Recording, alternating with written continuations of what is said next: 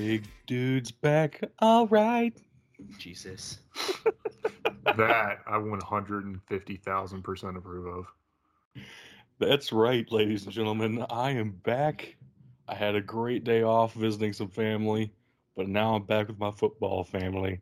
We got some great games to preview in this episode. We got a crazy bracket time to get into, but you know how we do. We got to start off with some news, and I am joined by two of the most intelligent and insightful NFL commentators on the planet, Bug and Tug. You forgot the other one, the other piece, the two that practice probably the most journalistic integrity along with you.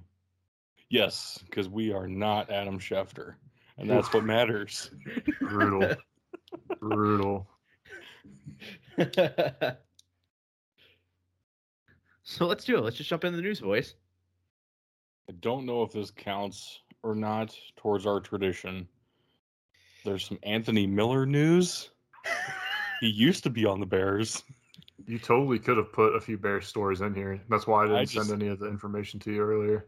I didn't want to. But at the same time, Anthony Miller is in the news. What do you got, Ben? So there were, the three releases that all took place about the same time.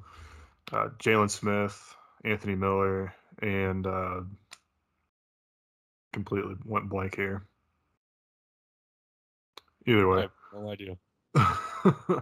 We had three big releases all happen about the same time. And Anthony Miller is probably only a big release because I am a Memphis alum and Memphis fan.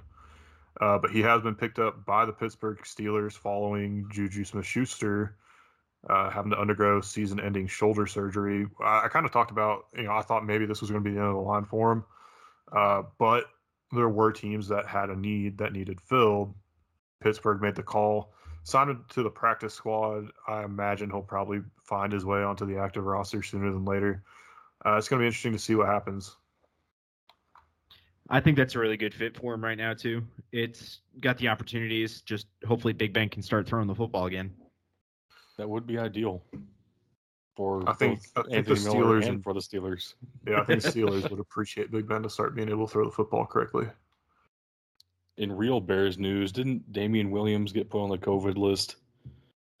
Yeah, so Ryan Nall, I talked about him a little bit last year. Dude that keeps finding a way to stay on the practice squad, stay a member of the team. He has been called up to the active roster. It's wild. Absolutely wild. And COVID's kind of sneaking its head back in. The Cardinals have about four players out with it. There were a couple other teams I saw that had two or three apiece as well. So, man, I thought we were past this, going on into week six. I thought, man, we really turned a corner here. We're not going to have to deal with it. We're not going to have to hear stories about COVID in the news again, but here we are. Yeah, no, we don't have any word on who those Cardinals players are, but that's where I was heading next for sure. It's a big story, especially with a huge matchup against the Browns coming up this weekend, which I'm sure we'll talk about later. But right now, we're still talking about the Las Vegas Raiders. His Gruden story just keeps on giving, huh? It does. I honestly... It's crazy to me that this is still going on and that this continues to develop. I mean, there's been a story about Adam Schefter come out that's kind of linked to all this as well. Washington, all this kind of comes from Washington Football Team emails in this investigation into Dan Snyder. Man, Gruden's being removed from the Tampa Bay Ring of Honor after all of this stuff that's gone down. Everybody's trying to really distance themselves. And his employer at the time is still being very obviously and unignorably quiet, and I'm talking about ESPN. There's no way that they didn't know this stuff was happening, and how they're kind of just skating by trying to make sure people aren't talking about them about it too much is absolutely disgusting. I don't necessarily believe that they knew it was going on when this was happening. There's no way. You got to think of how many emails come through ESPN's email servers like on a daily basis. There's no way they're flagging them. Should they be? Maybe, but I believe there's some plausible deniability there. That being said, listen to them talk about how the Raiders are handling this. about John Gruden's actions when he was an ESPN employee still blows my mind. Man, I think we found out this week, too, this is only the tip of the iceberg, and there's going to be a lot more fallout with this coming down the line. I'm not even talking about them not doing anything about it as it happened. I'm more saying there's no way this was the only – like, there's no way nobody knew and nobody made it an issue then, which only makes a lot of people's argument that this happened so long ago, why are we bringing it up now, that much worse, because it was so far in the past. And I'm not saying that makes it right. I'm not trying to excuse it. But, man, all of a sudden it's coming up now. It's just something is definitely not right. It's just not sitting well with me in all of this, I guess. This is a bigger issue at ESPN, too, because there's always been questions about journalistic integrity. Like I said, we've questioned some of Mel Kiper's rankings based on the knowledge that's kind of out there that he will, adjust his rankings based on which agents he's friends with and who he supports. But then we get the news coming out this week about Adam Schefter sending an entire article over to Bruce Allen asking for his more or less approval to publish it as is without making any adjustments. And that's insane. So ESPN's definitely going to be facing some hot water here coming up. Speaking of one of Gruden's former employers here, the Raiders have promoted special teams coordinator Rich, last name, to the interim head coaching position, which, man, I have no idea how to pronounce this last name. Bisaccia? Sure. Bisaccia? I don't know. Good enough for me. Balsaccia, yes. Rich Balsaccia. Here we go, boys. Might be a little much there. But we didn't do it in email, so it's okay. Jesus. So, really, you got to think for the head coaching job, the permanent one, it will come down to him, Eric Bieniemy, Byron Leftwich, Kellen Moore. They seem to like offensive guys, so you have to think along those lines. I wonder if the Eric Bieniemy, this is kind of the situation he's been waiting for. This is a put-together team. I almost said it the second Gruden got fired. Like, he has to be the favorite coming into this. But there's a caveat to it about why he not, and it's the why he might not, and it's the NFL's new policy where if you hire a minority head coach, the team that groomed him, for lack of a better term, gets a third-round compensatory pick. Do you really think the Raiders want to give the Chiefs a third-round compensatory pick for a head coach? I don't know, but that is something to keep in mind as we go through this. It sure would make Mark Davis look better after just hiring this racist misogynist, though, right? That's also valid, but there's other minority head coaches. Byron Leftwich is a fantastic example. Like, without helping out your division rival, you can still hire minority head coaches. It really puts the Raiders in a bind, right? Like, there's, oh yeah, that is. This is a very tough spot. I hadn't really thought about that too much. I'm even hearing that they might go after Mike Davis. He might somehow be wrapped up in this with different things. I don't know. This is far from over. This is very far from over. Mike Mayock's probably definitely involved somehow too, because he was also at ESPN at that same time frame. Was he at ESPN or was he at NFL Network yet? He wouldn't have been there yet, right? No, I think he was at ESPN doing. I think you're probably right. Draft profiles doing with Adam Schefter stuff. Yeah, basically, actually. Yeah, with integrity. Back to the football team. Maybe we don't know yet because we can't just can't stop talking about Washington at this point. Things are definitely rotten in the District of Columbia. At the same time as all this is going on, they are retiring Sean Taylor's number, which is great. Love that. What timing, huh? They needed to at this point. They absolutely needed to. You've got your entire training staff under investigation for drugs on the federal level. You've got your owner who's apparently a really bad dude trading topless photos of his cheerleaders with John Gruden. Like, I don't even know how to react to this. Like, you can't make this up. Hey, we have all this bad stuff going on. Who is that guy? Sean Taylor. Let's retire his number. Like, this. Oh, how has he not had to sell his team yet? That's the question. You know, I guess he's a really good time at the owners' meetings. Because the Texans walked Bob McNair out of Houston so quickly. And here's Dan Snyder. Here's Dan Snyder a year and a half later, still chilling. Like, right. I'm just waiting for Jeff Bezos to buy him.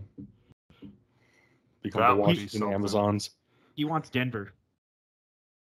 I mean, who cares what he wants? He can move. He can move the team if he cares that deeply. That's fair. Not like he doesn't have the money for it. Valid. But we had another great story to end on here that fortunately doesn't involve Washington or John Gruden or ESPN or whatever. Some good things happened, and we want to talk about good things on occasion. That's usually more fun for us. I can't let this go without bringing it up. Some good thing happened on ESPN's Monday Night Football. I had to loop it back. I'm sorry. Wow. I mean, fair. That's very fair. You guys cool if I take this one since I've been the naysayer and I need to execute atone for your sins. Yeah, I need to atone for my sins. Go for it. All you. All right, the world's greatest running back that can throw has now proven that he's a quarterback that can run. I did that just for the reaction. I appreciate you guys. Now, for real, Lamar Jackson, I've said it before, he actually is a really good quarterback. And he came out and literally took away any doubts anybody had about him being an elite QB on Monday Night Football. Set the Ravens franchise record for passing yards in a single game at 442, was previously 429. He led the third biggest comeback in Ravens history, down by 19 points. The largest was 21 in 2011. 86% completion rate, highest by an NFL quarterback who's attempted over 40 passes. He went 37 for 43. First NFL player with 400 passing yards and an 85% completion rate in a game, and first NFL quarterback with 400 yards, 4 passing touchdowns, no interceptions, and 50 yards on the ground. There is nothing this dude did not do in this game except break 100 yards rushing, which I'm not going to fault him for because he didn't need to. Hey, he did not complete a pass to himself.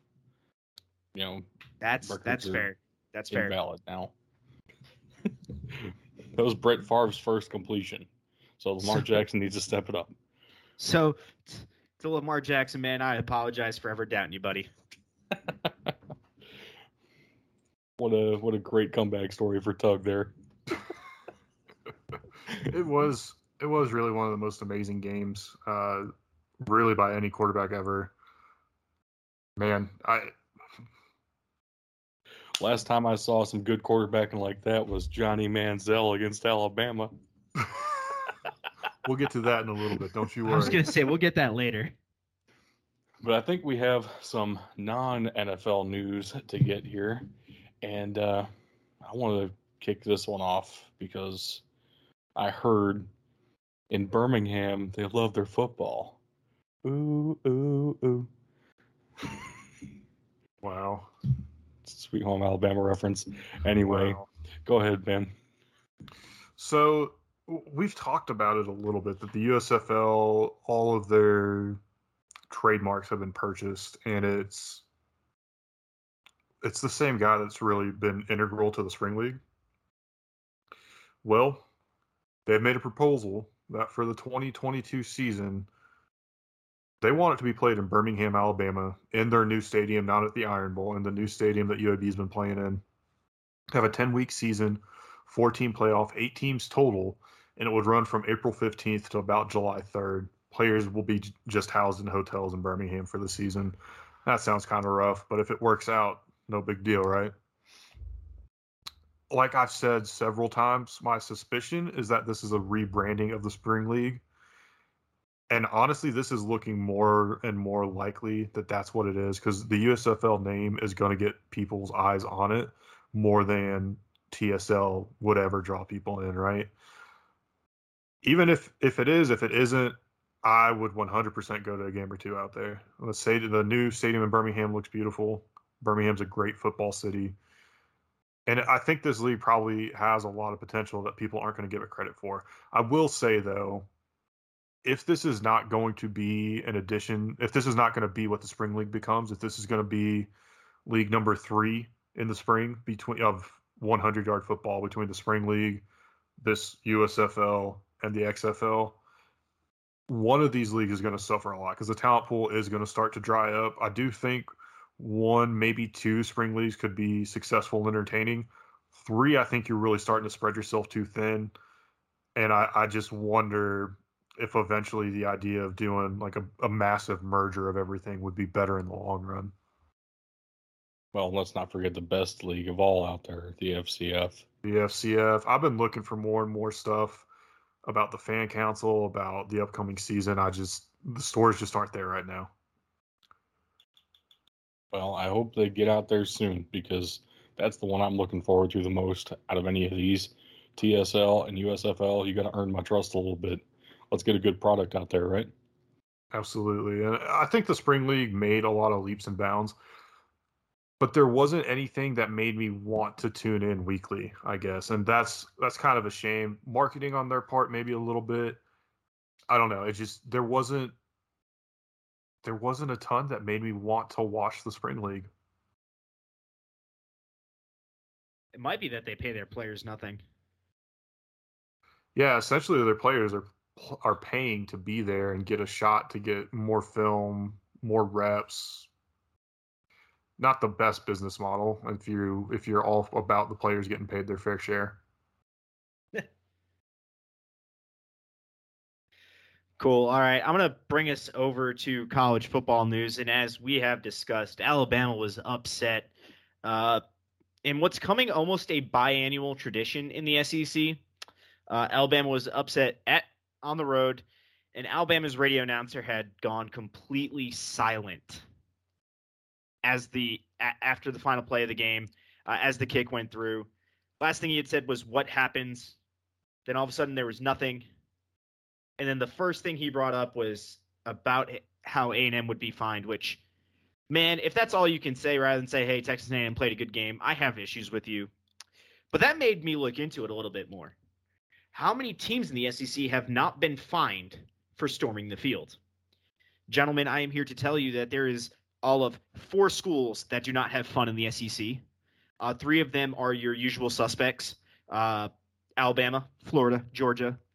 Then, Ben, you'd appreciate this one. The other one that doesn't allow their students to have fun is Mississippi State. But yeah, they let them take the bells off of their girlfriends and bring them into the stadium to ring, so it's fine. Yeah. Just you can't storm the field. So that you'd never heard that, Doug?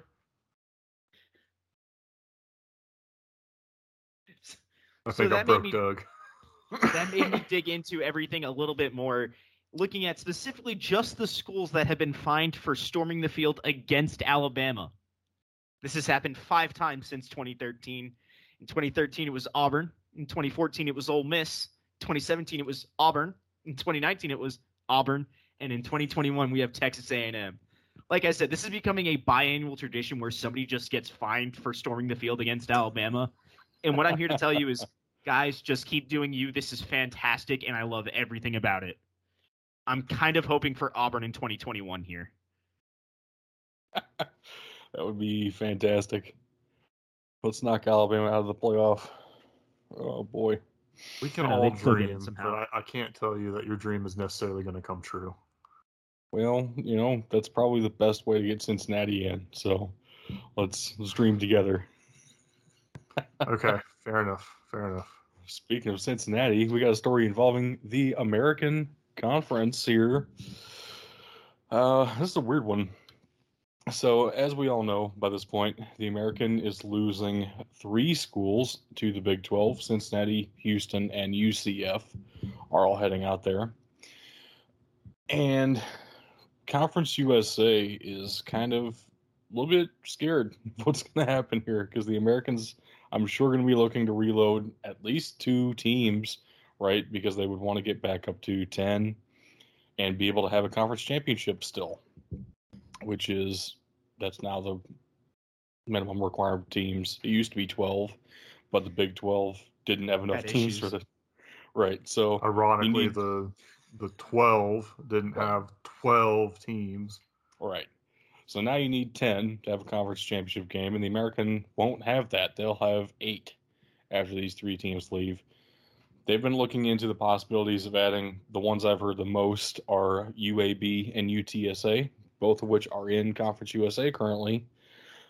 Also, potentially Southern Miss, but Southern Miss has been terrible for the last, 15 years, so good luck there. Conference USA, in what's probably a little bit of self-preservation mode, sent a letter to the American saying, hey, why don't we just kind of join forces here? Why don't we redivide ourselves, make a little bit more geographic sense, and we can all live happily, peacefully together in our own little corners of the world. I kind of get it, right? I mean, Old Dominion certainly fits East Carolina and Temple better than, adding UTSA would. And SMU playing UTSA makes a lot more sense than traveling all the way up to Navy. At the same time, this would really dilute the American Conference. But I think one thing you're missing here a little bit is the fact that it's Conference USA and the American Athletic Conference that want to have this kind of partnership and merger. Well, CUSA wants to have it. I don't know if the American does. I think they're probably going to get desperate because, like you talked about, we need 10 teams for a conference championship for both of these conferences, right? We've talked about it on the show before, too. The implications of all these teams moving is much bigger than football. Memphis, especially being a basketball school, even now, Memphis is still primarily a basketball school. If the American can't get them an automatic bid, there's no way they're going to be happy, and they're going to be looking to get out at all costs. So with all the moves that are happening, I think the American, honestly, is going to want to listen to this pretty closely because from the proposal that we were looking at earlier, the American gains some good teams, loses a couple that have potential. I think they do ultimately still come out ahead in the end when you go break down all the different realignments and everything. I don't know. It's certainly hard to say who comes out on top of that, honestly. The CUSA still existing feels like a good thing for them in this scenario. That's a win for them. UAB that and is UTSA, coming out on top. UAB and UTSA would be stupid if they didn't look at joining the American on their own if this didn't happen, right? I mean, it's theoretically possible that some more American teams leave. I don't know where they would go at this point. So, man, Another thing that I found very interesting in this is that the Sun Belt wasn't included. That was another speculation about a week ago. But, the Sun Belt and CUSA haven't been getting along, so. Is the Sun Belt losing anybody, though? Do they have any reason to want to do this? I think the other thing, too, that we're missing here is, when talking about the Sun Belt specifically, I don't see any reason for any of those teams to want to go to the American. I could definitely see Conference USA teams wanting to jump up to the American, and I do mean jump up. Right. Because the American, the teams that are leaving, Cincinnati, UCF, they've helped build a name for the American Athletic Conference that CUSA has never had and will never have. The Sun Belt has built a name for itself with their own teams. So I don't know anybody that's going to want to. It's a pretty lateral move. And it's definitely a step down if they go to CUSA. Yes, this is a self-preservation tactic by Conference USA, but I could see the American definitely being interested, especially if they, the proposal we saw, they would get UAB and UTSA, and they'd get to, cut off ECU. I would jump all over that all day long. I'm just going to go ahead and say I've never appreciated my school's conference just being out on its own island, lonesome in the West, but I kind of appreciate it right now because no one's coming. I mean, the American tried to, and they were all like, that's a lot of travel. I'm gonna go with no, dog. I mean, if they guaranteed that Navy and Army were coming too, I bet Air Force would have jumped on board in a heartbeat. I still think Air Force wanted to. They just didn't want to go alone, which is understandable. Is understandable, and Colorado State did not deserve that invite. So no, Colorado State the boys got the bonus down already too. Right. Colorado State got the bonus invite because they invited Air Force wouldn't come alone. Yeah, exactly. I don't know anybody else that would make sense in the Mountain West to move over. They picked the three closest teams to kind of where the line for Conference U or for the American Athletic Conference starts. Right. I mean, even from Dallas, the Academy and Colorado State are long hauls, and that's their closest opponent. Don't forget, they also invited San Diego State too. That's further away. You said they invited the three closest, but they also tacked on San Diego State as well. Well, they were considering inviting San Diego State. I don't know if that was ever official. Fair. But I know for sure that Air Force and Colorado State were offered. Boise State, I think, turned them down before the offer was ever sent out, E2. So, crazy times here. One other piece I think is going to be very interesting to watch is what happens to Liberty, because they are recent members of the FBS coming up from Division II not that long ago. And they've been looking to join a conference here. Nobody has really welcomed them in. CUSA was looking kind of likely, but man, if the American just that's adds Liberty, move. I don't think that's too much of a reach for the American, and it certainly feels like a good promotion for Liberty. I don't know what's going to happen with that. That's a thought. Actually, Liberty is in the ASUN for most everything, which is going to complicate things because the ASUN is about to start sponsoring FCS football starting next season. So I think that's definitely that would point to me thinking that Liberty would want to get out of that conference. Exactly, which is another point why they're looking for a conference right now. Yeah. But CUSA hasn't offered them the Sun Belt. Doesn't seem like they will. They have no reason to. I was going to say the American could probably make that offer within the next, by the end of the season, and Liberty would accept it for next season and pay the buyout fee of, peanuts to ASUN. They should. That would make sense. There aren't too many independents left in the world, so. This isn't the 80s anymore, where we have Miami, Florida as an independent. Yeah. Right. We have some games to watch this weekend. Why don't you kick us off, Bug? Yeah, sounds good to me. So last week I took a ranked matchup of FCS opponents, and this week I'm just going to take an SEC game because it just means more, right? AP number 5, Alabama, going down to Starkville, Mississippi, to take on Mississippi State. I honestly don't know what's going to happen in this one, which is kind of why I want to watch it. There's really two ways this goes down. Bama blows Mississippi State out of the water, or Mississippi State squeaks out a close one. There's no way that it goes any other way. Mississippi State is not going to blow out Bama by any means. Where I think they have the best chance is that Bama has looked vulnerable for the past couple of weeks. If they can exploit those vulnerabilities and keep the game close, Mississippi State will have a shot. If they can't do that, Alabama's going to roll to another victory. Wow. If they do well, they might win. If they don't do well, they might not win.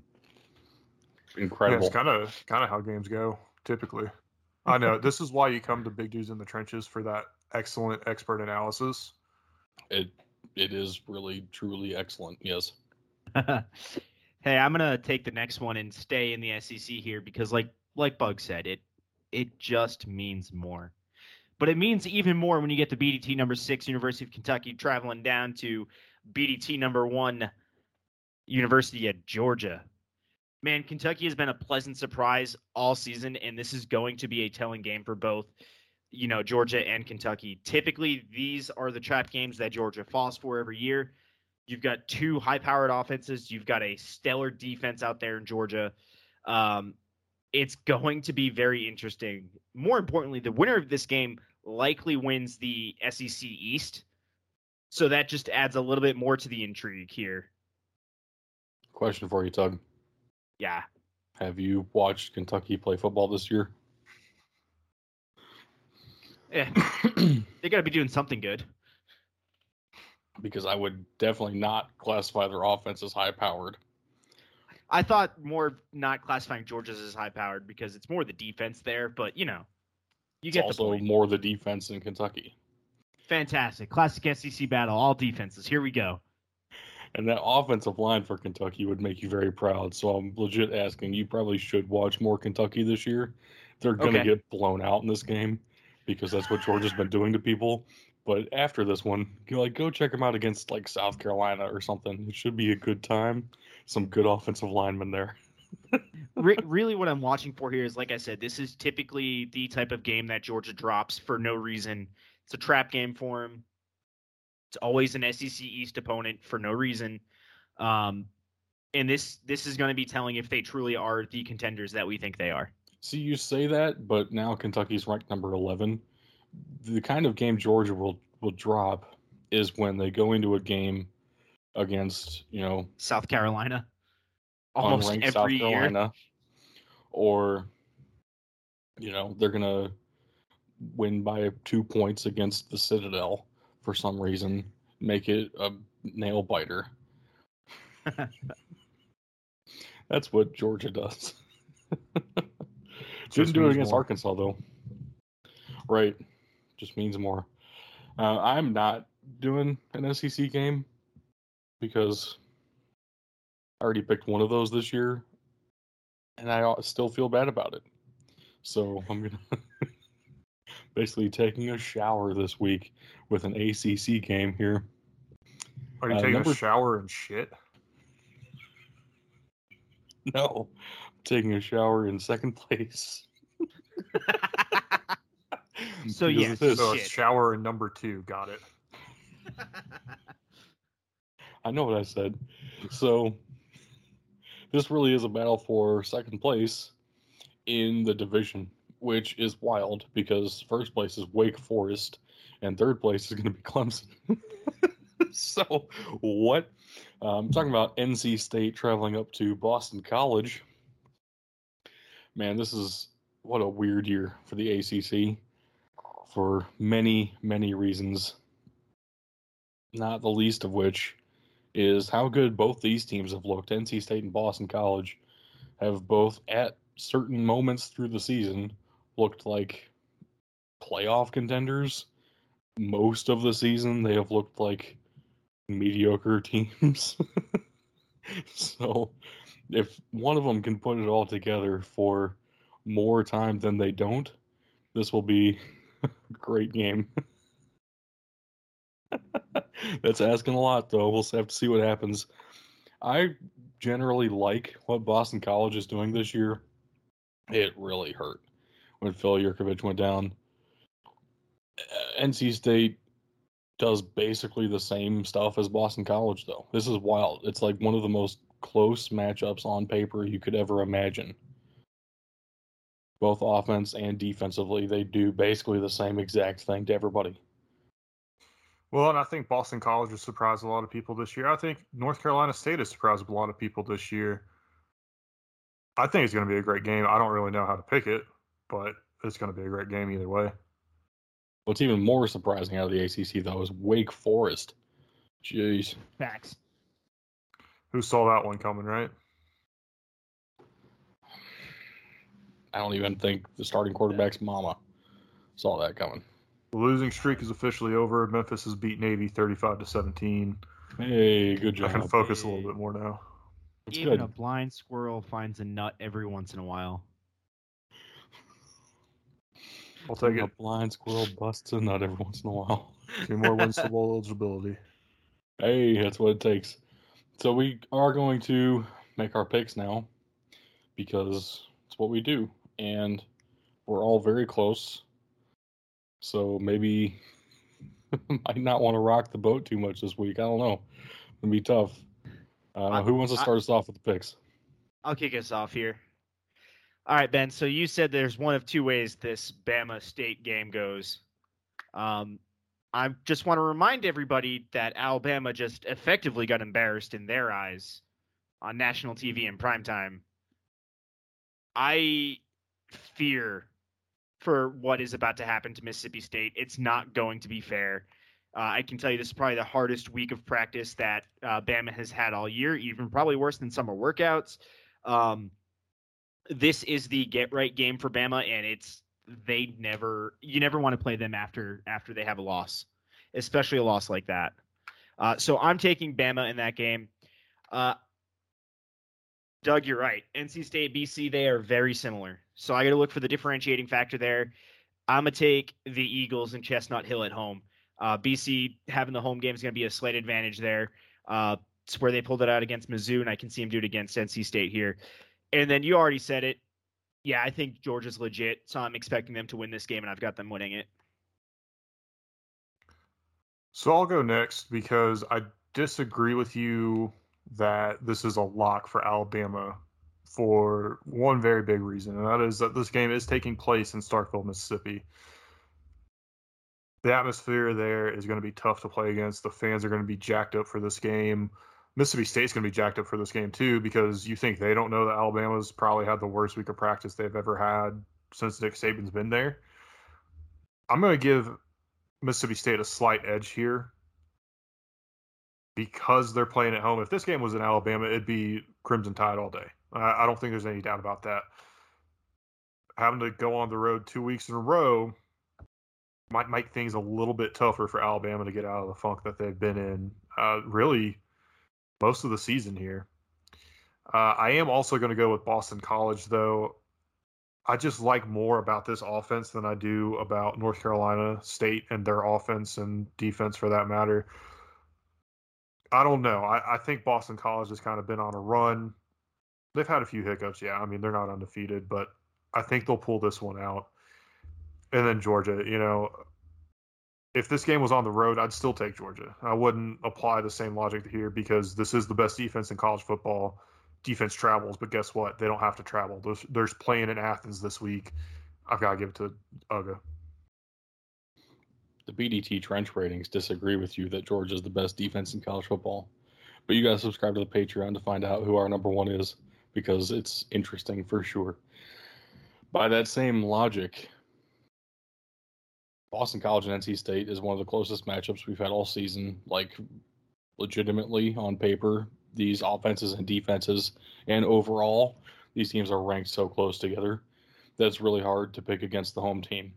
At the same time, Phil Yurkovich is out, and so I'm going to pick against the home team because that backup quarterback is trash. If you guys watched the Clemson game, you will know what I'm talking about. That dude cannot throw the ball to save his life. Oof.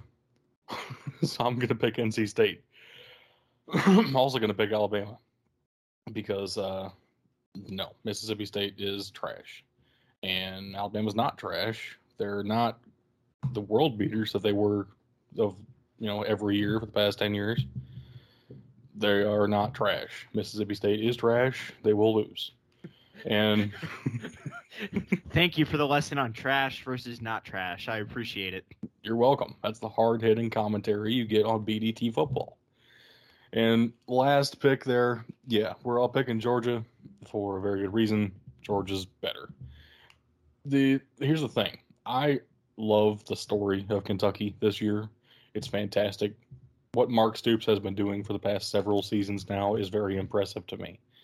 The fact that he has Kentucky as a relevant football program is just insane. They gave up on football in the 70s. So to have them back is really cool. I love it. At the same time, Georgia is better in every way. It's also at Georgia. No. I mean, it's a fun story. Georgia's going to win.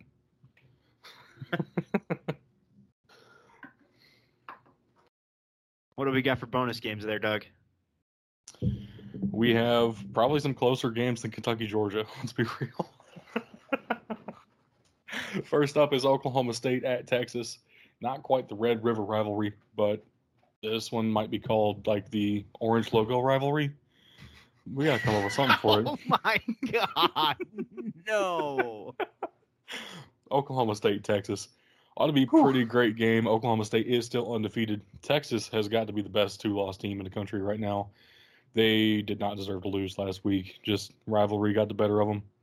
That atmosphere happened. OU has not deserved any of their wins this year. So, well, that's kind of what I'm saying though. Texas is better than 4-2 would indicate. So this game is probably going to be very good. Also looking at Auburn at Arkansas. I want to see if Arkansas can bounce back. You know, they have 2 losses now. Everything's still ahead of them, right? I mean, they can't compete for a national championship this year. Nobody expected them to. If they can make a real high-profile bowl game, though, that would do wonders for this program. Put them on the map as legitimately being back in football contention. That would be fantastic for them. But they need to win games like this where they're supposed to win at home. You got to start winning these games, right? Be interesting to see how they hold up. Number 19, BYU going to Baylor. I also have highlighted, should be pretty interesting. Again, can BYU bounce back, right? This is on the road against a pretty dang good Baylor team. A little bit of a Big 12 preview, too. BYU joining the Big 12 shortly. Pitt at Virginia Tech. Got 2 undefeated in-conference ACC teams. Not undefeated overall, but undefeated in the conference, matching up on the other division from the one that I was just highlighting, NC State and Boston College. Pitt, their quarterback, is getting some Heisman hype. And if you want to keep that up, you better start winning some real games here. So here's the start of your real conference slate. Let's get rolling. And then the last one I have highlighted for the FBS is Air Force at Boise State. This feels like it's usually the decider of the Mountain Division. So we'll see how that goes. Air Force has been playing a lot better than Boise State so far. But with that win over BYU, maybe Boise State's saying, hey, we're back, and we're going to finish out this season real strong. So should be a pretty interesting one up in Idaho. I will say, and this is backtracking a little bit, so I do apologize for that, but as far as the Pitt-Virginia Tech game goes, we've been talking about Justin Fuente seats hot. Justin Fuente seats hot. This is really going to start to be the actual real determining factor, in my opinion, opening up conference play in a year that Virginia Tech absolutely should be in contention for the championship game, if not the championship itself. This is the real start of the road to it. Kind of shaky in non-conference play, lose a close one at home to Notre Dame. I think all of that can be forgiven if they make a run here in conference play. Yeah, and I just want to make a comment on the Auburn-Arkansas game here. Doug, you already said it that, you know, getting themselves into an early or into a high-profile bowl game could be huge for the program. Weekends like this, bringing Auburn into Arkansas can be big because whether or not Auburn is a top team in the nation, they are still a high-profile program, which means Arkansas has a bunch of recruits coming this weekend, both on official and unofficial visits. A statement win here gets you recruits. That's the type of weekend this is. And then Air Force at Boise State. Yeah, Doug, you hit the nail on the head there. It's always 100% kind of the determining factor for the Mountain Division. Ironically, Colorado State is in the lead for the Mountain Division right now at 1-0 in conference play. Air Force is 2-1. Utah State, Boise State are both 1-1. So even if Air Force wins this one, they're going to need some help from Utah State dropping another game or two in the conference, but it's a big game, that's for sure. Is that Colorado State's only win this year? Because that would make sense. They are 2-3. Oh, boy. Real powerhouses out there. They beat Toledo, and they beat San Jose State. Just two giant slayers of programs right there. Could not beat the Jackrabbits. Unlike SIU. Man. So what we're saying is Colorado State would not be in the FCS top 25. No, correct. Speaking of the FCS, by the way, what a transition. We have a couple of bonus games out there as well. You know, as we've been talking about these past several weeks, the FCS has some great football. It's always a good time. If you haven't watched an FCS game, you're really doing yourself a disservice because, man, some of these games are incredible. The atmospheres are always hype as hell. So in the listener's defense, you've told us the same story about Pac-12 games. And am I wrong? The atmosphere is always hype. The football is, like, not bad. You have already adjusted that argument for the Pac-12, and I love it. Anyway, number 22, North Dakota, is heading to number 4, SIU, this weekend. The Salukis looking to get a little bit of a streak going here. It'll be pretty sweet. North Dakota coming to town. They were ranked very highly to start the season, but a couple of losses now in conference. South Dakota is right there with them, number 21. They're heading to number 16, Northern Iowa, this weekend. The old beer can in the field. That stadium looks wild, and inside it gets even wilder. That atmosphere is something else. It's crazy to me how many FCS schools have domes. Because, I mean, a lot of them are in cold, awful places nobody wants to play football outside in. But, man, that dome at UNI is something else. Nichols at number 18, Incarnate Word. Should be a pretty good game. You know me, I'm a big Cameron Ward fan, so anytime I can watch him light up a top 30 team in Nichols, they're right around the top 25. It should be pretty fun. VMI at Mercer. I know Mercer is one of Alabama's perennial punching bags, stipend games, punching bags, practice sessions. But Mercer is actually a pretty good FCS team when they're competing against other FCS teams. Not really fair to compare them to FBS national champions. So, you know, they are what they are. VMI heading to town. Should be a pretty good one. And then Eastern Kentucky at Central Arkansas. Very interesting that this would be as high-profile a matchup as it is, because neither of these teams have a history of being that amazing. At the same time, they're both pretty solid this season, and Eastern Kentucky's offense against that Central Arkansas defense should be a very exciting game. I mean, we've got two Missouri Valley Conference games on here. It's pretty obvious how good we think the Missouri Valley Conference is, and there are two ranked matchups this week, so we're apparently not the only ones. Nichols, UIW, that's going to be a great game in San Antonio. And as far as VMI and Mercer go, what really catches my eye is VMI has really been able to stay in the conversation from last year leading into this year, or I should say this spring. You know, everybody, it's still a big deal that they won their first ever conference championship, but they did it in a COVID-shortened, really weird spring season. But they're able to keep up the success and stay in the spotlight, stay relevant. It's absolutely worth giving a look. And, yeah, Eastern Kentucky and Central Arkansas, very weird to see this matchup on here, but two teams that are finally showing some promise and doing something. It's great that we're highlighting them. Yeah, you guys said it all. I have nothing more to add to it. What do you say we move on? Yeah, you also don't watch the FCS, so that's... but what do you say we move on to players to watch here? Go for it. You want to take it first? Yeah, absolutely. You know, we talked a little bit about Auburn and Arkansas, and I'm actually going with KJ Jefferson, the quarterback from Arkansas. Last week, he by himself pretty much kept the Razorbacks in that game against Ole Miss.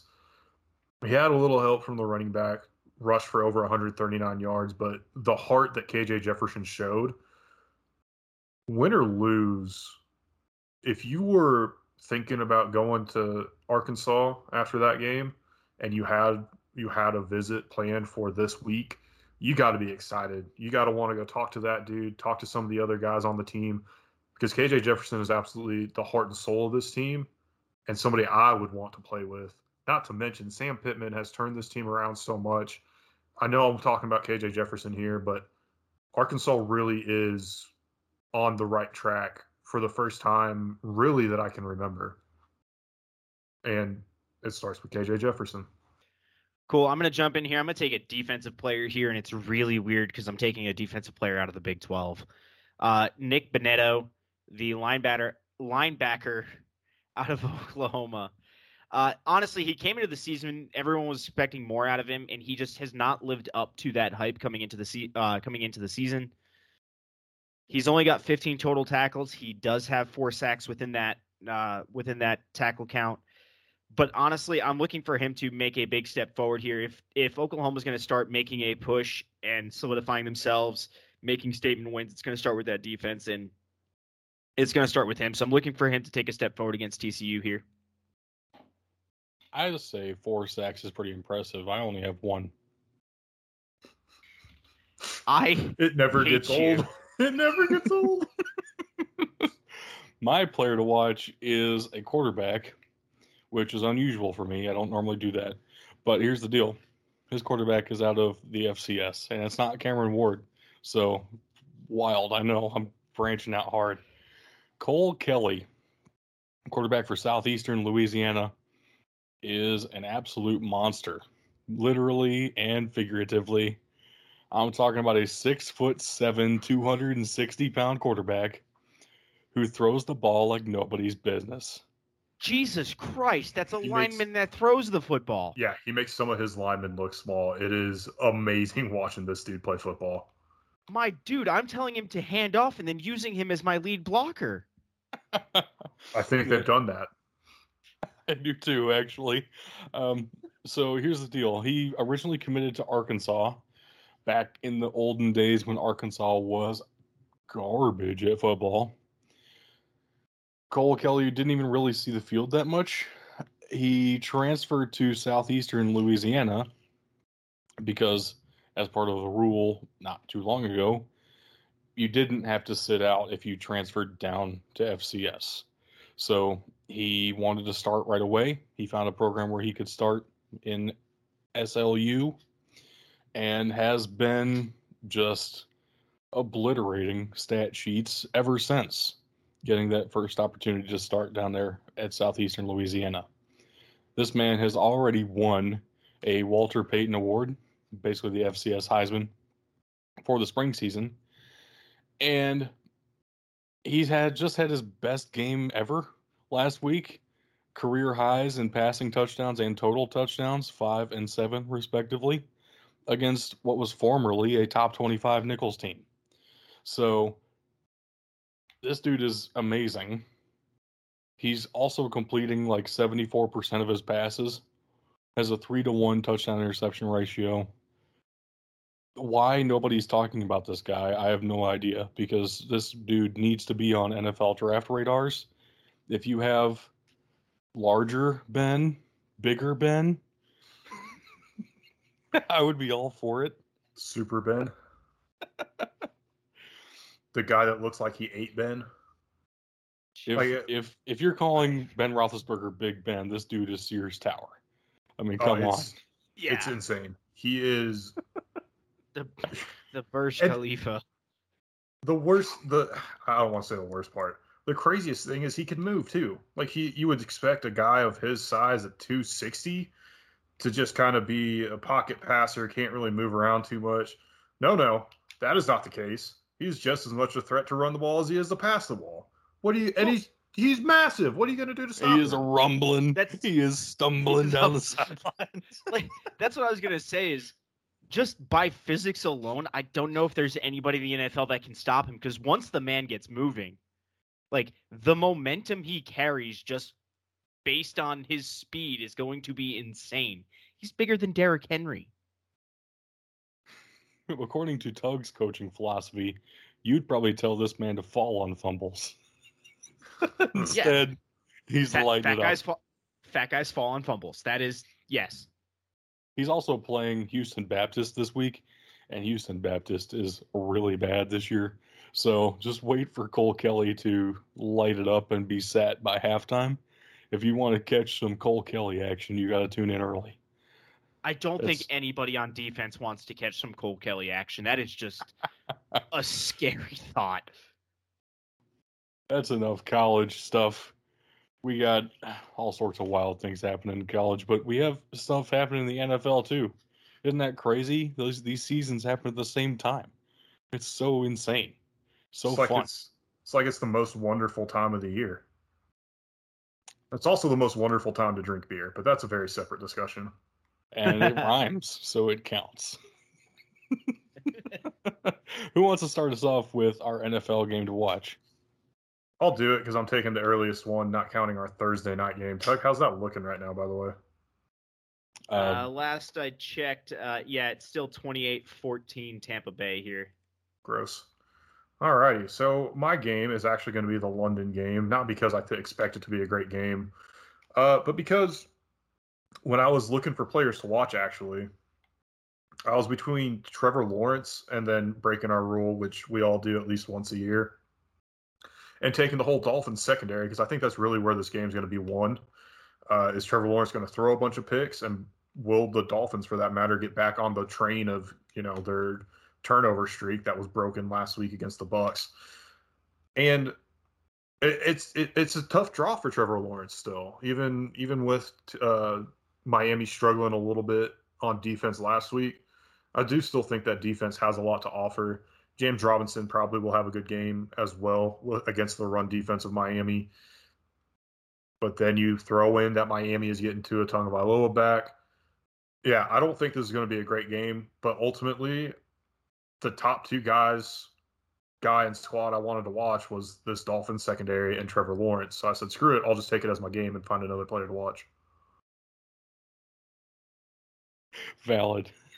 I hate you. I hate you because I just saw who your player to watch is, and I hate you. I just want to throw in there before we move on from this game, because I know you're dying to move on from this game, Tug, that I think even Travis Etienne could set some NFL rushing records this week against this Miami rush defense.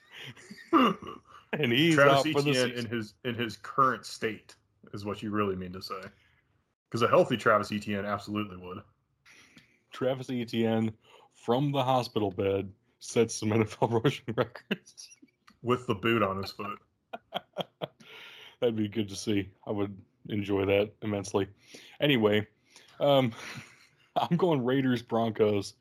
Why I've picked back-to-back Broncos games, I don't know. At the same time, it's the Raiders, and they have all this crazy stuff going on. It should be really, really interesting. Are the Raiders our new dumpster fire team? Like, are we taking that away from the Texans? Like, what's going on here? No, the Raiders just have a lot of distractions going on. I think it's more about, Gruden Grinder has a whole new meaning. And oh, no. And we just want to monitor the situation for a little bit. That's all. God damn it. But the Raiders certainly have the talent to beat the Broncos. Will they actually do it with all these distractions going on? Teddy Bridgewater's coming back, too, which I love because Teddy B is my guy. Always been my favorite U of L quarterback, even though Lamar Jackson, I've defended him against Tug's ruthless assaults several times. Man, I love the story of the Broncos this year because of Teddy Bridgewater. Seeing them have a winning record feels next to impossible at this point in the season. So that's cool. The Raiders should win this game. They are probably the more talented team. I don't know if they will, though, and the game is in Denver. So it should be pretty interesting. Yeah, I agree with all of that. And I'm going to apologize again because I don't think this is going to be a good game, but I think the storyline is going to be interesting.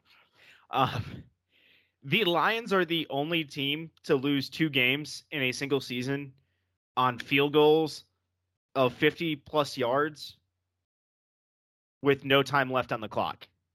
So I'm taking the Bengals at the Lions.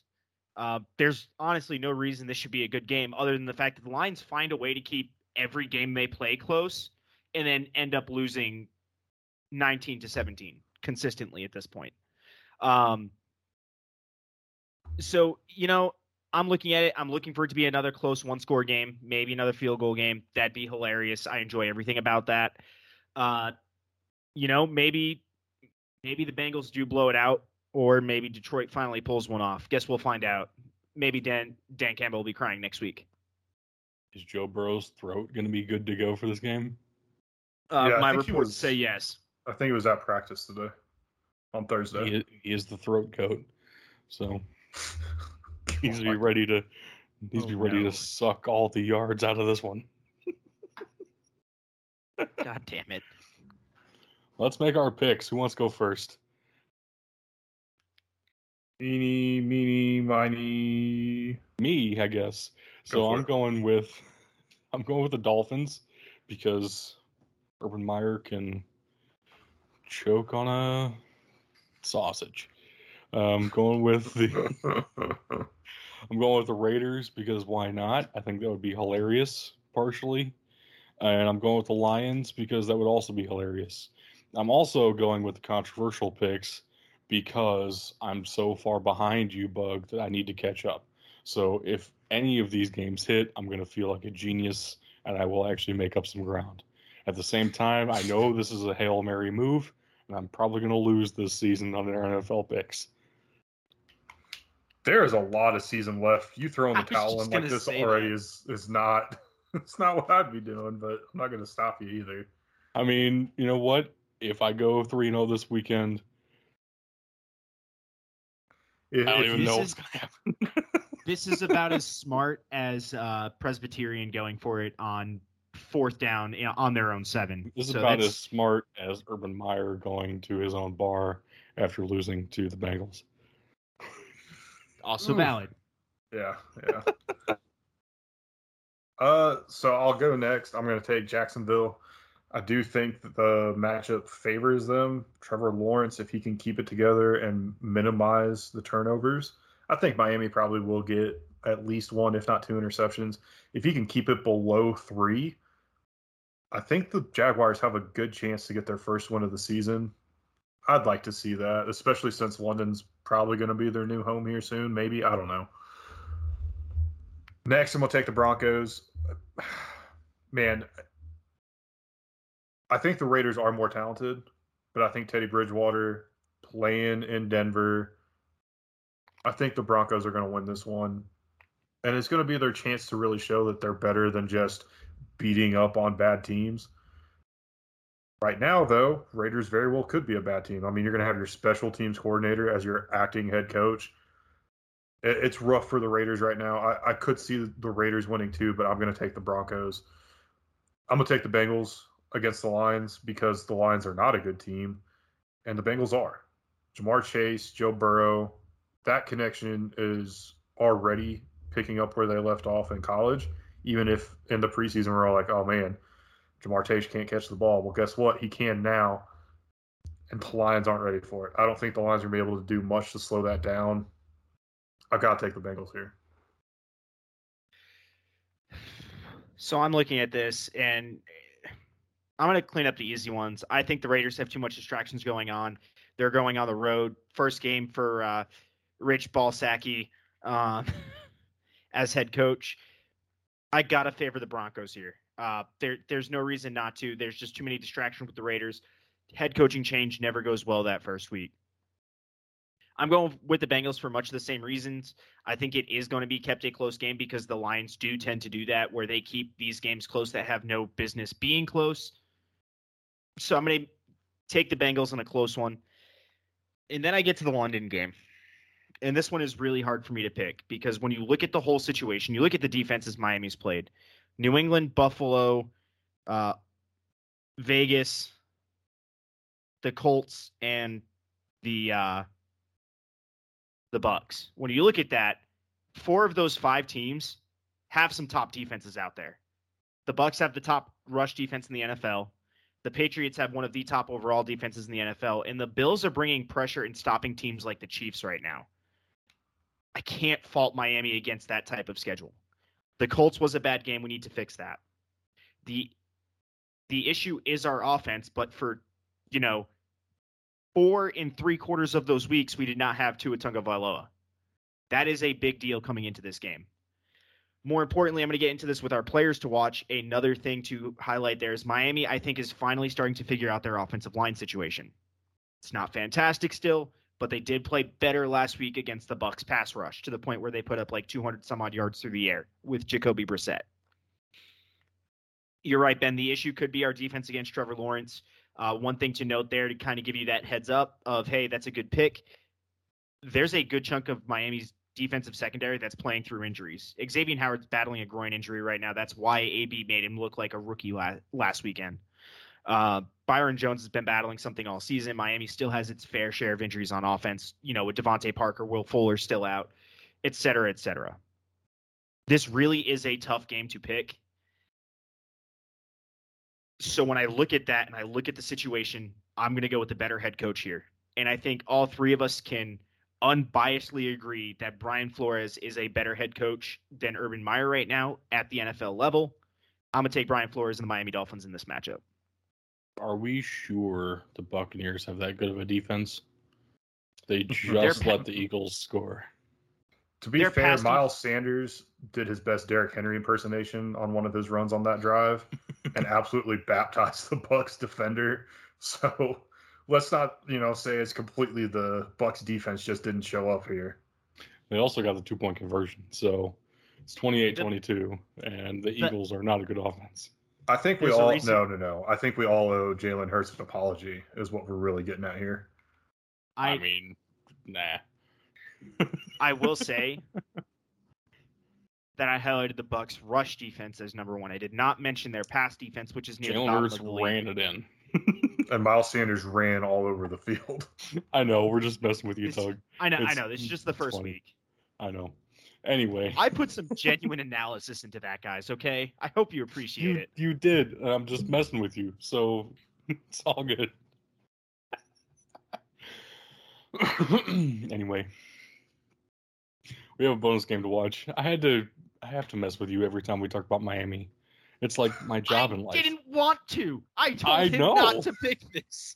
I know, but we were talking about Miami. It's my job to mess with you. So it's in my contract. I need to see a copy of this contract. I'll type it up. Hold on. Thank you. So our bonus game is Arizona at Cleveland. I originally had this one picked, but like I said, my players to watch were really coming down to a person in a group. So I decided I'd take that as my game instead because this game has the potential to be great, awful, blowout, close. Go through the list. It could be anything, right? Arizona has looked very vulnerable. Cleveland's looked very vulnerable.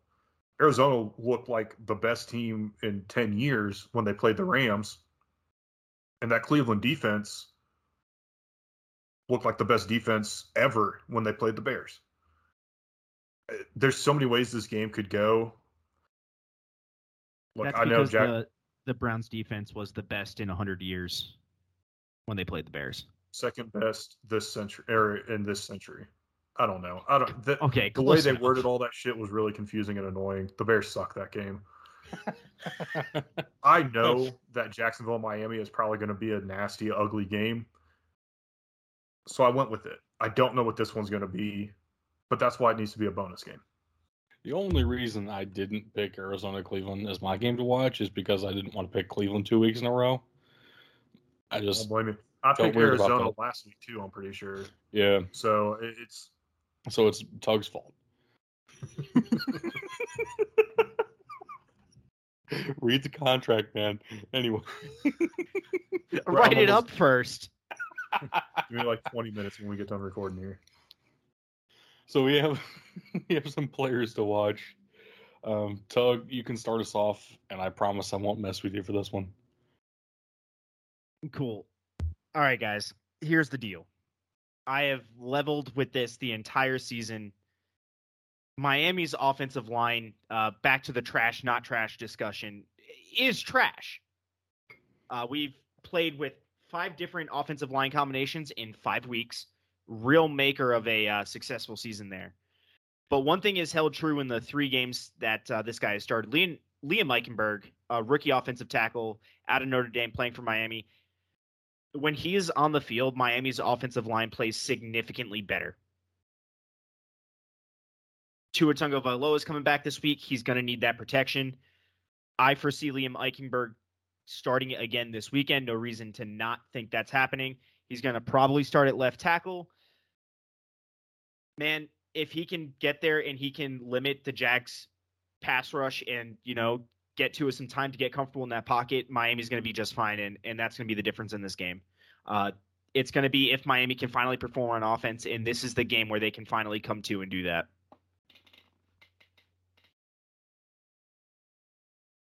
I like Liam Eichenberg before the draft, and I agree he's probably your best offensive lineman. So, even as a rookie, the offensive line has been pretty brutally bad. Hopefully, Liam Eichenberg can fix that by himself somehow. I don't know how, but maybe. That'd be cool. So, my player to watch is on defense. I'm looking at Trayvon Diggs, cornerback out of the Dallas Cowboys. Rookie out of Alabama. You might remember the name Diggs because his brother, Stephon Diggs, is a pretty decent wide receiver. Just decent, though. Just decent. Trayvon Diggs is a pretty decent cornerback, if I do say so myself, leading the NFL in interceptions so far. And I don't know how much that's really going to keep up because at some point teams are going to stop targeting him, right? But also, he's playing against Mac Jones this week. 5 touchdowns, 5 interceptions on the year is all he's got. So if they want to actually throw 20, 30 times in this game, which they'll probably have to keep up with how explosive that Cowboys offense is, then Trayvon Diggs ought to have a couple of opportunities. I'm looking out for Trayvon Diggs. He's got my attention so far. Good job, Rook. Before we get to Ben's player here, I do want to highlight one thing with Trayvon Diggs. Back when he was at Alabama, he actually cried when Nick Saban moved him to corner from wide receiver, to the point where he called his brother, said, "Yo, what do I do?" And his brother's like, "Dude, just stick it out and play, and look where you're at now." And he's caught more than just your eye, Doug. Everybody is talking about this kid right now. He's having an amazing start to his career. Absolutely. My player to watch is another rookie, and I was kind of in a bind when I decided I was going to take Miami-Jacksonville as my game to watch. You could have picked almost any other starter in the NFL. It would have been worthwhile. Here's my thing, though. Last year when the Bears had – I'm taking Khalil Herbert. Last year when the Bears had issues with running back injuries, COVID out for running backs, all that, I took Ryan Nall, knowing that he probably wasn't going to have any type of impact really on the game. Khalil Herbert will. Arguably could have been the main back over Damian Williams last week, and this week he's going to be the main back. I don't know what that means for Damian Williams when he comes back. I imagine he's probably going to be back next week anyway. But the sky's the limit for Khalil Herbert, in my opinion. I don't want to talk about Chicago on the podcast anymore. Okay. Takes Chicago's running back. That's his player to watch. Honestly, I like your analysis there. I think he can have a good week this week. It's just kind of a surprising pick for me. That's all. He was as explosive, if not more explosive, through the whole last week when he was splitting carries with Williams. He's going to be able to get the run out and make some catches. I don't know. I think he's going to have a good game. It's going to be interesting to see. The Packers have looked kind of questionable on defense this year, too. So anything really could happen. So, Tug, you were talking about how Trayvon Diggs had to stick it out and play through that hard time. Well, let's talk about Khalil Herbert for a second. 4-year starter for Kansas as running back. Nothing on the ground there for obvious reasons. Graduate transfer to Virginia Tech, 1,200 yards. He gets drafted in the NFL. Man, that's a good story because he did not play well at Kansas, and I don't think it was his fault. The moral of the story here is if you play football, do not commit to Kansas. Yes. I don't know how they're able to field a football team with real D1 talent. Well, apparently they don't, so. Because stop thinking it's real D1 talent, and that solves your problem. They get one or two D1 guys a year, and other than that, it's interesting. They get commits, and Doug, our resident recruiter here, goes, who the hell is that? Pretty much. All right, ladies and gentlemen, that brings us to our favorite time of the show this week. It is time for bracket time, and let me tell you, we have a fun slate of Heisman matchups here that I'm ready to get into. You boys ready to get going? Yes, sir. All right, guys.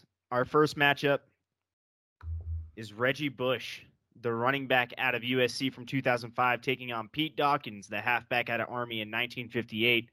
We got no love from Twitter on this. We got a 50-50 vote. Where are you guys going on this?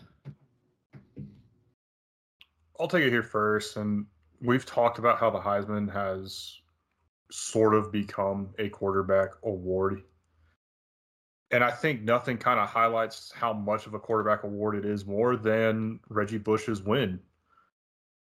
Reggie Bush is obviously a running back, so what do I mean? He beat Vince Young, Matt Leinart, Brady Quinn, and Michael Robinson all that year. Sixth place was A.J. Hawk, linebacker, right? And then, of course, D'Angelo Williams was the only other running back. Jerome Harrison's on here, too. Point is, he was able to put up such crazy numbers that Vince Young, who had one of the best seasons and finishes to a college career ever, wasn't able to beat him. Brady Quinn, who had all kinds of hype around him just for being the Notre Dame quarterback, had a great year statistically as well. Actually, arguably better than Vince Young, right? Reggie Bush still did it out of the backfield. I don't care that it technically got stripped from him. That doesn't take anything away from it for me as far as going for Reggie Bush here. But I got to give it to Reggie Bush. I agree, and part of that is that the Pete Dawkins story, it's almost more like our conversation last round was just about how Leon Hart played this position that we don't even, it doesn't even exist anymore, right? What Pete Dawkins did was pave the way for halfback as we know it. That's great. Reggie Bush more than filled those shoes, right? Reggie Bush was one of the talents that we will remember for a very long time. I don't care if he's out of the record books officially or what. If he ever gets reinstated, I don't even care. Reggie Bush is an undeniable talent. He deserves to move on. I will say I'm going to agree with you guys with Reggie Bush here. The only comment I'm going to make is, Ben, you're right. At this stage in the bracket, being vacated, having that Heisman Trophy vacated doesn't hurt him yet. But I think as we get deeper in the bracket and we start looking for those differences and those markers, that might have an effect later in the bracket, at least for me, if we get into another tie vote. I mean, I won't let it affect how I vote. Reggie Bush still matters to me. Reggie Bush lives matter. All right, that moves Reggie Bush. That moves Reggie Bush on, who will take on the winner of our next matchup. We have RG3, the quarterback out of Baylor from 2011, taking on Chris Weinke, the quarterback out of Florida State in 2000. Twitter went 100% with RG3, what do you guys say? I say it's Chris Weinke, not Weinke. But cool. I do completely agree. I don't think there's been anybody to come out of college that people have wanted to see succeed more at the next level than Robert Griffin III. And it's because he was such an electric player in college at Baylor, particularly in his Heisman winning season here. This one's pretty cut and dry for me as well. I'm going with RG3. Yeah, it's interesting to me that passing-wise, they're actually pretty similar quarterbacks in their Heisman winning seasons. RG3 added several elements, though, right? It wasn't just that he was able to run effectively. It was just the energy that he brought to the team and the leadership that he brought to that Baylor team that really made it something else. I know that Chris Winkie was fine, right? Florida State was pretty good in those years with him at quarterback. At the same time, that Baylor team felt like something special because of RG3, and that's certainly enough for me to move him on. I think the other thing I want to add is that frog-looking motherfucker Josh Heupel was second place to Chris Wanke, and that just really brings him down a shit ton for me. That He's means the only Reggie 10 I don't see. That means RG3 will take on Reggie Bush in the next round. Ooh. Moving on to our next matchup, we have Tony Dorsett, running back out of Pittsburgh in 1976, taking on Paul Hornung, the quarterback out of Notre Dame in 1956. Guys, again, no love on Twitter. It's an even vote. What are you guys thinking? Sheesh. What a matchup. I think I hate Twitter right now.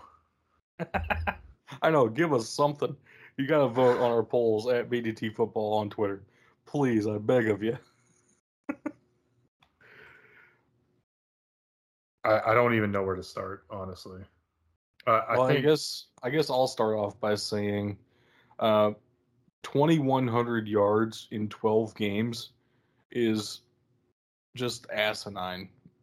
Who would ever even begin to try to expect that out of a running back? Tony Dorsett did it at Pitt.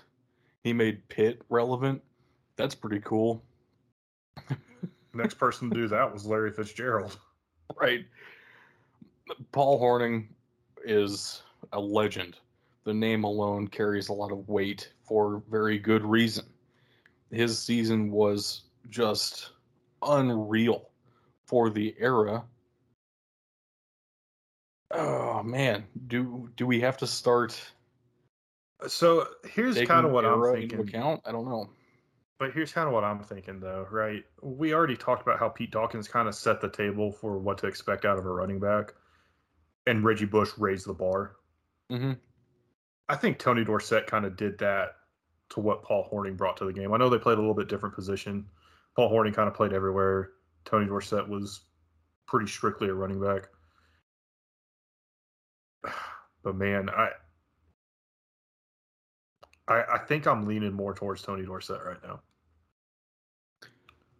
See, I can understand that. A big part of that, too, is that Paul Hornung, while not playing the traditional quarterback role that we think of today, he did throw 3 touchdowns, 13 interceptions. Right? I mean, that's pretty bad. Yeah. At the same time, it was 1956, and it didn't... Playing quarterback didn't mean the same thing then as it does now. Tony Dorsett's 2,100 yards, though. It's hard to get over. And he added some receiving yards to that, too. This dude scored a ton of touchdowns. Just an unbelievable player. I want to look at who they beat for the Heisman Trophy. I don't know... If that's really going to change anything, but Tony Dorsett beat Ricky Bell, Rob Little, Terry Miller, Tommy Kramer, Gifford Nelson, Ray Goff, Mike Vaught, John Roth, and Jeff Dankworth. That's a fantastic fucking name right there. All right, I'm looking at it. Paul Hornung beat out Jim Brown, Ron Kramer, Jim Parker, golly, Tommy McDonald, Johnny Majors. I mean, these are some legendary names right here. Jerry Tubbs and Jim Parker, two offensive linemen.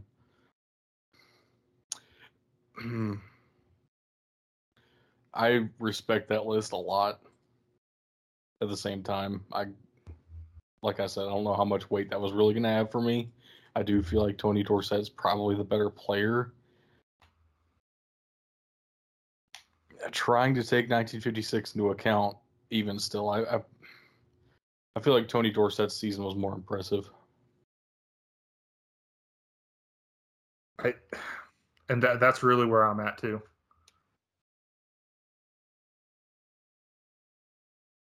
I guess we're moving on Tony Dorsett. So Tony Tony Dorsett moves on, taking on the winner of our next matchup. We have Johnny Manziel, quarterback out of Texas A&M in 2012, Mr. Johnny Football himself, going against Ernie Davis, the halfback, lineback, fullback out of Syracuse in 1961. Guys, I don't know about this Twitter vote here. They took Johnny Manziel with 100%. Jeez. I don't know that Johnny Manziel deserves 100%. I think that's definitely just recency bias there. Ernie Davis does definitely have the name that should have helped him out a little bit more, at least gotten him one vote, right? But I do say I think I agree with Twitter in the sense that I would take Johnny Manziel. And there's definitely some bias here that, for one, that Alabama game I remember very vividly for multiple reasons. And it definitely got me watching Texas A&M and watching specifically Johnny Football. Man, he definitely won the Heisman in that Alabama game, especially on one play in particular where he fumbled the ball 5 feet up in the air to himself, spun around, and threw a touchdown pass on it still. Just some of the crazy stuff he was able to do, and he did that all season too. Right, just on no bigger stage than against Alabama at that point. Absolutely electric to watch. I'm sure Ernie Davis was as well. I just wasn't alive in 1961, and I fully admit that is playing a little bit into my vote here. But, man, I can't think of a college football player, Heisman winner or not, that I've enjoyed watching play college football more than Johnny Manziel. I have heard it said before that Ernie Davis winning the Heisman Trophy was like a makeup vote for them missing on Jim Brown, just because Jim Brown was black. I disagree with that take because Ernie Davis was a hell of a player in his own right. He played both sides of the ball, and he played them at a very high level. And you want to talk about people who they beat out for the Heisman Trophy. We're looking at some NFL legends here: Roman Gabriel, John Hadle, Merlin Olsen, right? These are old school names, I realize. At the same time, these are guys that just shaped the NFL as we know it. I mean, he beat out Bob Ferguson, Ohio State running back, who everyone forgets about because Ernie Davis was so good he made people forget about him. The Ernie Davis story is truly incredible. If you don't know it, I implore you to look it up on your own time. But I get what you're saying. I just can't let Johnny Manziel win by 100% across the board. And I'm glad you didn't, because as much as I like Johnny Manziel, as much as I enjoyed watching Johnny Manziel, he absolutely does not deserve to beat Ernie Davis with a unanimous vote. I do got to say, looking at the 2012 Heisman voting, this might have been one of the weakest Heisman classes I've seen. Johnny Manziel beat out in second place Monte Te'o, Colin Klein out of Kansas State, Marquise Lee out of USC, Braxton Miller out of Ohio State, and then the only guy who I really think's been successful, our first guy that's been successful, is Jadeveon Clowney, and then Tavon Austin later down the list. But that doesn't matter. You guys have voted on Johnny Manziel. That was a lot of disrespect to the college careers of Manti Te'o, Marquise Lee, and Braxton Miller, and Jordan Lynch. Not to mention the disrespect of pronouncing Manti Te'o's name. That was rough. His girlfriend's going to be really pissed at you. I was just going to say, when he gets a girlfriend, I'll care. Brutal. All right, moving on to our next matchup. We have Charlie Ward, the quarterback out of Florida State, taking on John Cappelletti, running back out of Penn State. John Cappelletti took the Twitter vote with 100%. Gentlemen, do you guys agree? Yes. I do too. Yeah, I mean, look, Charlie Ward beat out some great names here: Heath Schuler, David Palmer, Marshall Falk, Glenn Foley, Trent Dilfer. I mean,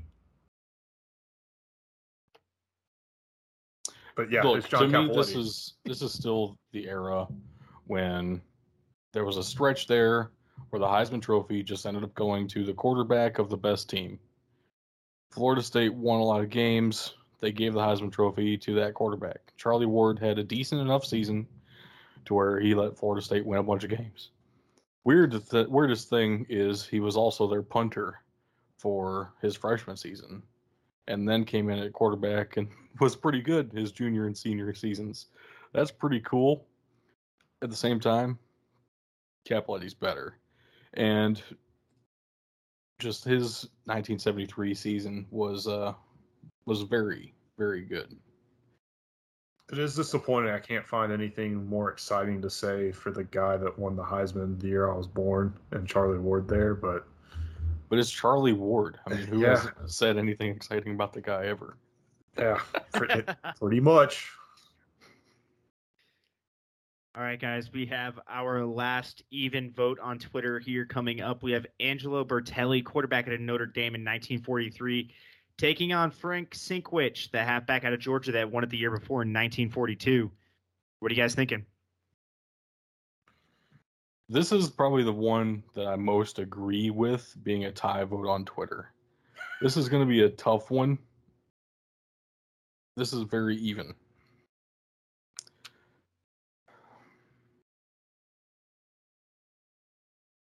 I'll tell you what, though, something that kind of elevates this one for me, and we did this for Pete Dawkins, right? I'm going to give it to Frank Sinkwich because showing up in your Marine dress blues to accept the Heisman Trophy is such a power move. I love it. You look at the year he won, 1942, man went and fought in World War II. It's going to Frank Sinkwich. I have to put my vote there. Not even really looking at everything else, just looking at the kind of man this guy was. He absolutely got my vote.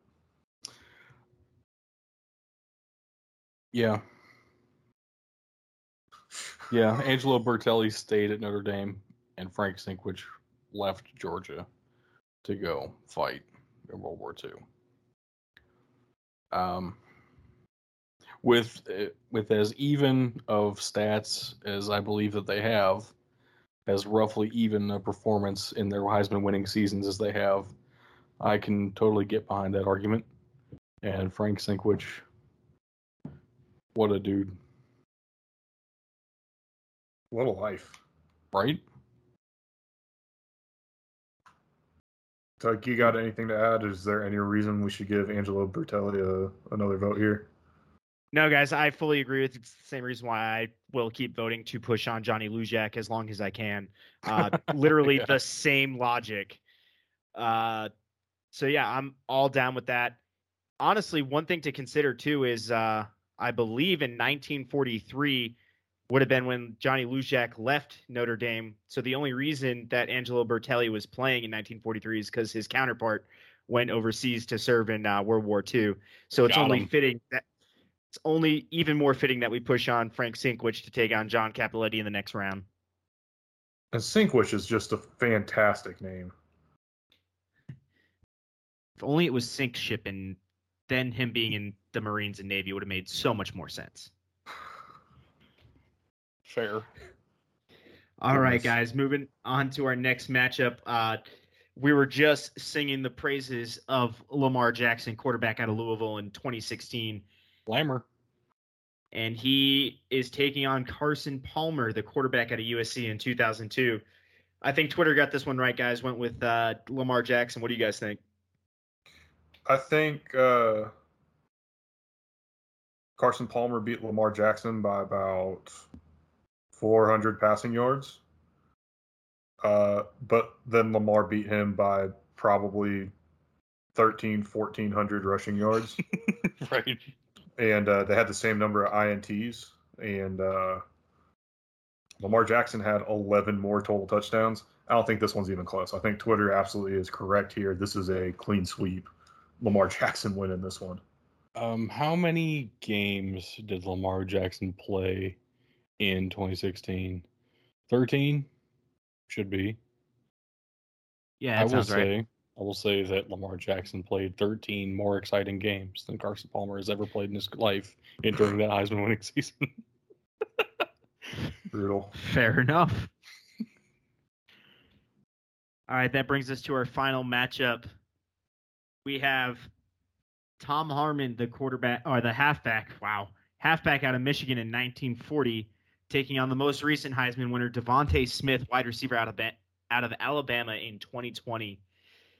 Guys, Devontae Smith took this 100% of the vote. Is this only recency bias? Yes, it is recency bias. Is it wrong, though? That's what I'm trying to decide, too. I do believe that Tom Harmon is an incredible football player. I also believe that Devontae Smith would not have had the stats that he had if it were not for an injury to his fellow Alabama receiver.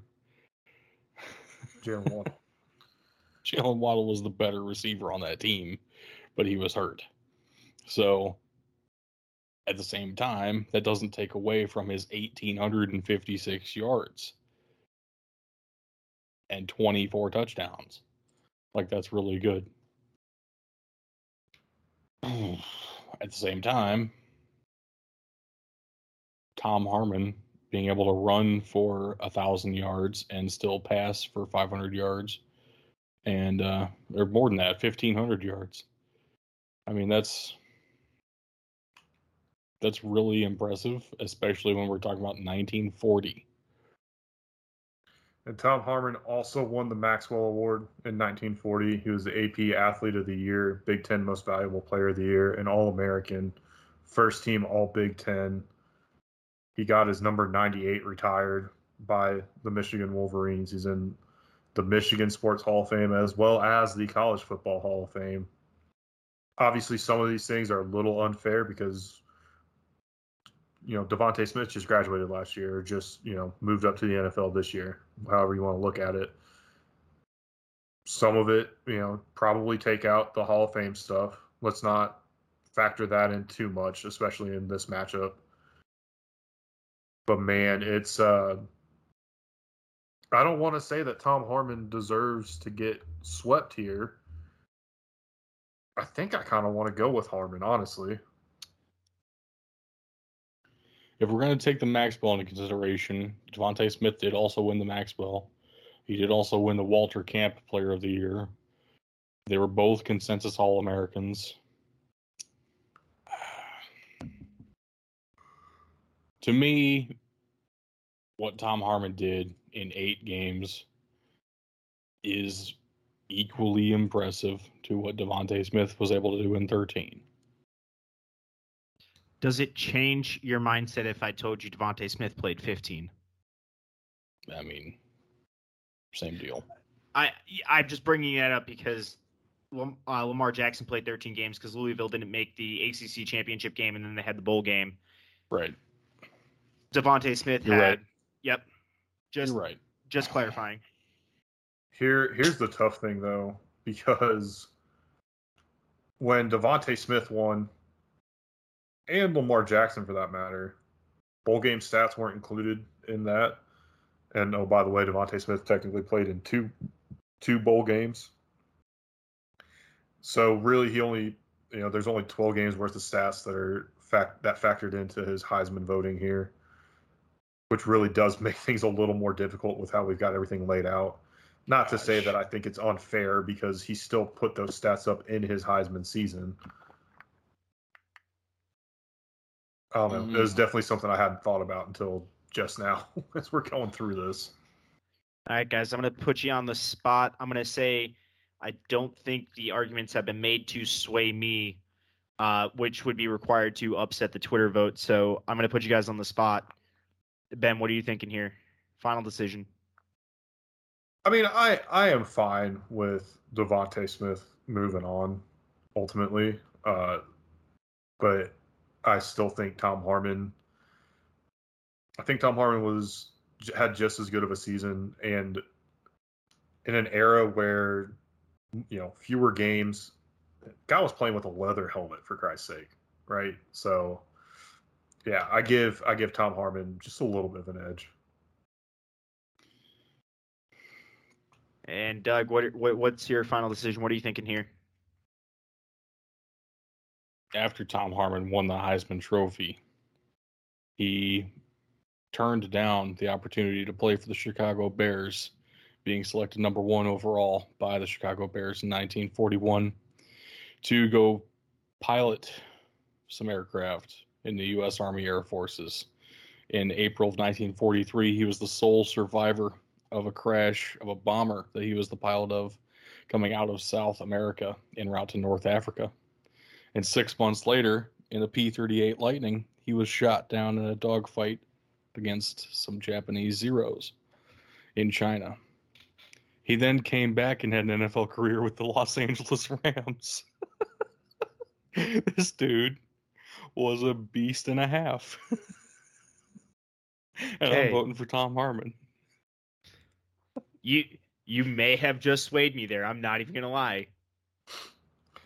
He then had the longest run from scrimmage in the 1946 NFL season of any player and went on to pursue a career in sports broadcasting. I am legitimately surprised that you didn't know that Tom Harmon served in the Air Force, Tug. Because he didn't. He served in the Army Air Force. It's totally different. Look, it's the same thing. No, that's before I care about Air Force history. Here's one thing that may help sway you even more. Tom Harmon is one of about two people that I can think of in the world that will make me stop and say, that is a Michigan man. If that doesn't sway you, then I don't know what will. I mean, I don't quite know what that means. I don't know if it's a good thing or a bad thing. And we'll leave that up to the imagination. But yeah, you guys have done it. Guys, I'm going to move on. Tom Harmon here. Twitter, I am sorry. We think you got this one wrong, being blinded by the recency bias here. This is not the first time we've had an upset of the most recent selectee for either first overall or for Heisman in our bracket time. So this should not surprise you. That being said, our matchups are set for the next time we visit this section of the bracket. We have Reggie Bush taking on RG3, Tony Dorsett taking on Johnny Manziel, John Cappelletti taking on Frank Sinkwich, Lamar Jackson taking on Tom Harmon. Guys, I'm excited to get back into this all-American version of our bracket here. I'm about to call this the all-American division. I don't know. Johnny Manziel's in it. Can we really call that? That's true. All-American, part Colombian. At the same time, if you aren't convinced by the first matchup that Tug said there, Reggie Bush, RG3, this is already coming down to some insane matchups that should not exist. They have no right to be this good this early in bracket time. We have plenty more to go. Make sure you're voting on the Twitter polls.